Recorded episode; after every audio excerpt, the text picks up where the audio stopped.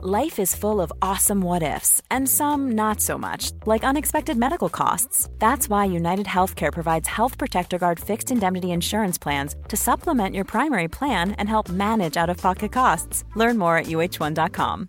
Hey, I'm Ryan Reynolds. At Mint Mobile, we like to do the opposite of what Big Wireless does. They charge you a lot, we charge you a little. So naturally, when they announced they'd be raising their prices due to inflation, we decided to deflate our prices due to not hating you.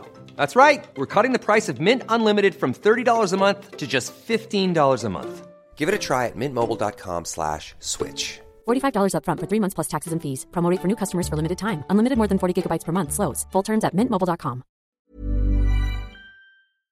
Over the years, we've seen a never ending cycle of trends come and go. Lots of internet fueled crazes have sprung up out of nowhere to huge proportions, and then, just as quickly as they arose, disintegrated into nothing. The world of gaming is no stranger to these fickle fads, with certain titles seeming to sweep across the world, engulfing everyone in their path, only to then completely disappear. Well, I'm Amy from What Culture, and here are 10 real reasons why popular games died overnight. 10. Pokemon Go. Niantic removed the radar. When it was released in the summer of 2016, absolutely everyone was playing Pokemon Go. As with most things, time went on and the hype died down a little, but the thing that put the nail in the coffin of Pokemon Go's mainstream rush was their decision to remove the Pokemon radar. At first, players were able to find out which Pokemon were nearby in app, and were further able to download third party apps to get more detailed data. The problem is that the tracking mechanic behind this feature's functionality was apparently broken, and instead of fixing it, the game's developer Niantic opted to simply remove it altogether.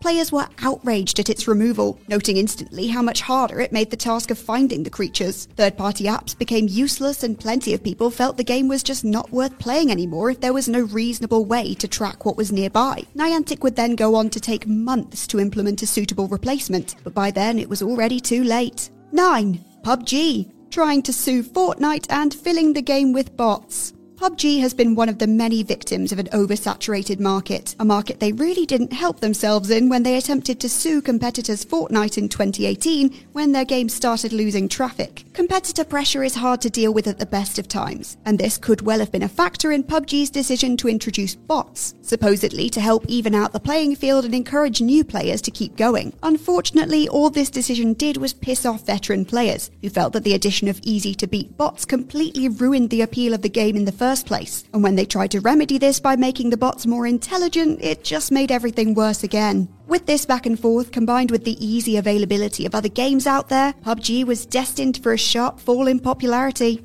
8. Animal Crossing New Horizons. Lockdown ended. Animal Crossing's peaceful vibe must be partially what drove millions upon millions of players to the game during 2020's lockdowns. We were stressed, lonely, and craving an escape, and there it was like a shining light beckoning us in. Players were able to meet the friends they couldn't see in real life, able to fill their endless empty evenings with simple tasks and challenges, feeling like they were actually accomplishing something when they accrued their Nook miles when all real life progression was at a standstill turned out to be this exact phenomenon that was ultimately the game's downfall. Not to say millions of people don't still play Animal Crossing, but as our lives for the most part started heading back to normality, we found the gap in our hearts temporarily filled by the game was slowly being repopulated with other things. With Nintendo now announcing that the upcoming 2.0 update and Happy Home Paradise DLC will be the last major updates the game will be receiving, it seems like a proper marker of the end. Animal Crossing's peak usership was always destined to hit a sharp downfall at some point.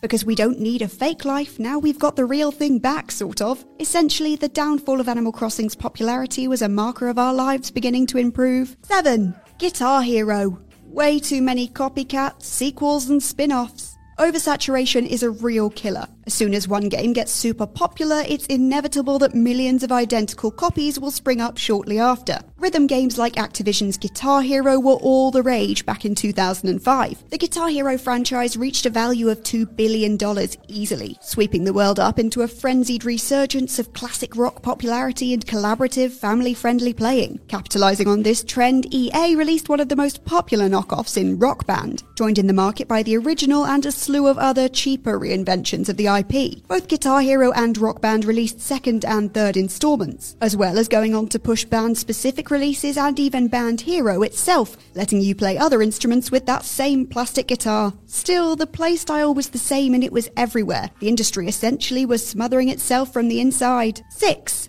Fall Guys. The updates were too little too late. There was a whole list of reasons why Fall Guys eventually bit the dust in terms of its mainstream popularity, but one of the biggest was that they just couldn't keep up with an already heavily saturated market. The game struggled with its own popularity right from the start, with the sudden influx of players causing frequent server problems and their lack of cross platform access causing constant upset. It quickly developed a problem with cheaters, which the developers failed to address too, and combined with the other issues, this left players with a sour taste in their mouths. With so many competitors out there, you've got to keep people interested, and that's where Fall Guys failed massively. Already put out by the cheaters, the crashes, and the developers' apparent apathy, players quickly got bored of what was on offer. Updates were direly needed but arrived far too late. There was a limited selection of modes to play on, meaning that quickly the novelty was exhausted. Unfortunately, by the time the devs caught on and started releasing new content, most people had moved on to the next big thing. 5. Farmville. Smartphone games arrived. There was a time when you couldn't navigate Facebook for all the notifications asking you to send someone some hay or something on Farmville. Facebook games had an iron grip on us for several years after they first added the feature in 2007, and two years in, Farmville changed everything. For perspective, there was a time when Farmville had more active users than the entirety of Twitter, a now unthinkable amount in a post-Facebook game society. The problem was that Facebook games were unavoidably simplistic. Their repetitive nature both got some people addicted, but lost others quickly to boredom. As smartphones got more popular and games began flooding to the App Store, they easily filled the niche that Facebook had been satisfying. Companies that could moved their games out of Facebook and into the app market, no longer relying on Facebook as a host or a middleman for in app purchases. Just as Farmville had gotten people invested in casual games, it lost its players to the millions more made available in the wider world. 4. Among Us. The obnoxious fan base. The thing with Among Us is that at first it was genuinely a lot of fun, especially when played against friends. But as time went on, the population of players got more and more unbearable. If you decided to play against strangers, it became quite commonplace for games to immediately fail because whoever wasn't the imposter just quit. And trolls or hackers derived a lot of fun from ruining the experience for everyone else. When you paired this with the game's repetitive premise and the lack of frequent updates, it really wasn't worth sticking around. There were very few new maps to look forward to, and the current playstyle wasn't good enough to justify navigating the trolls. Plus, it did become a meme so quickly that frankly, no normal person wanted to be associated with playing the game anymore. 3. Fortnite. It got too big for its boots. Okay, so obviously Fortnite overall isn't completely dead, but the version of it that became famous and beloved across the board certainly is. Approaching the peak of its popularity, Fortnite was a game for everyone. Just about anyone could pick it up and play, with its simple mechanics and addictive battle royale premise. Now, however, if someone suggested playing Fortnite, you'd probably laugh at them, because socially speaking, the game is now long deceased. It seems as though almost overnight, the narrative around Fortnite switched from cool, popular game to awful thing only played by children. Since its peak, Fortnite has lost players in quantities that most games could only dream of having in the first place. No matter how much players insist that the game is still alive and well, its hype and social value is long gone. The fact that it can survive losing so many players simply reminds us of how huge it once was. Wider commercialization and meme culture bloated the game's identity to the point that it burst. So never again will Fortnite return to its early popularity. 2. Friday the 13th, the game. Lawsuits killed development.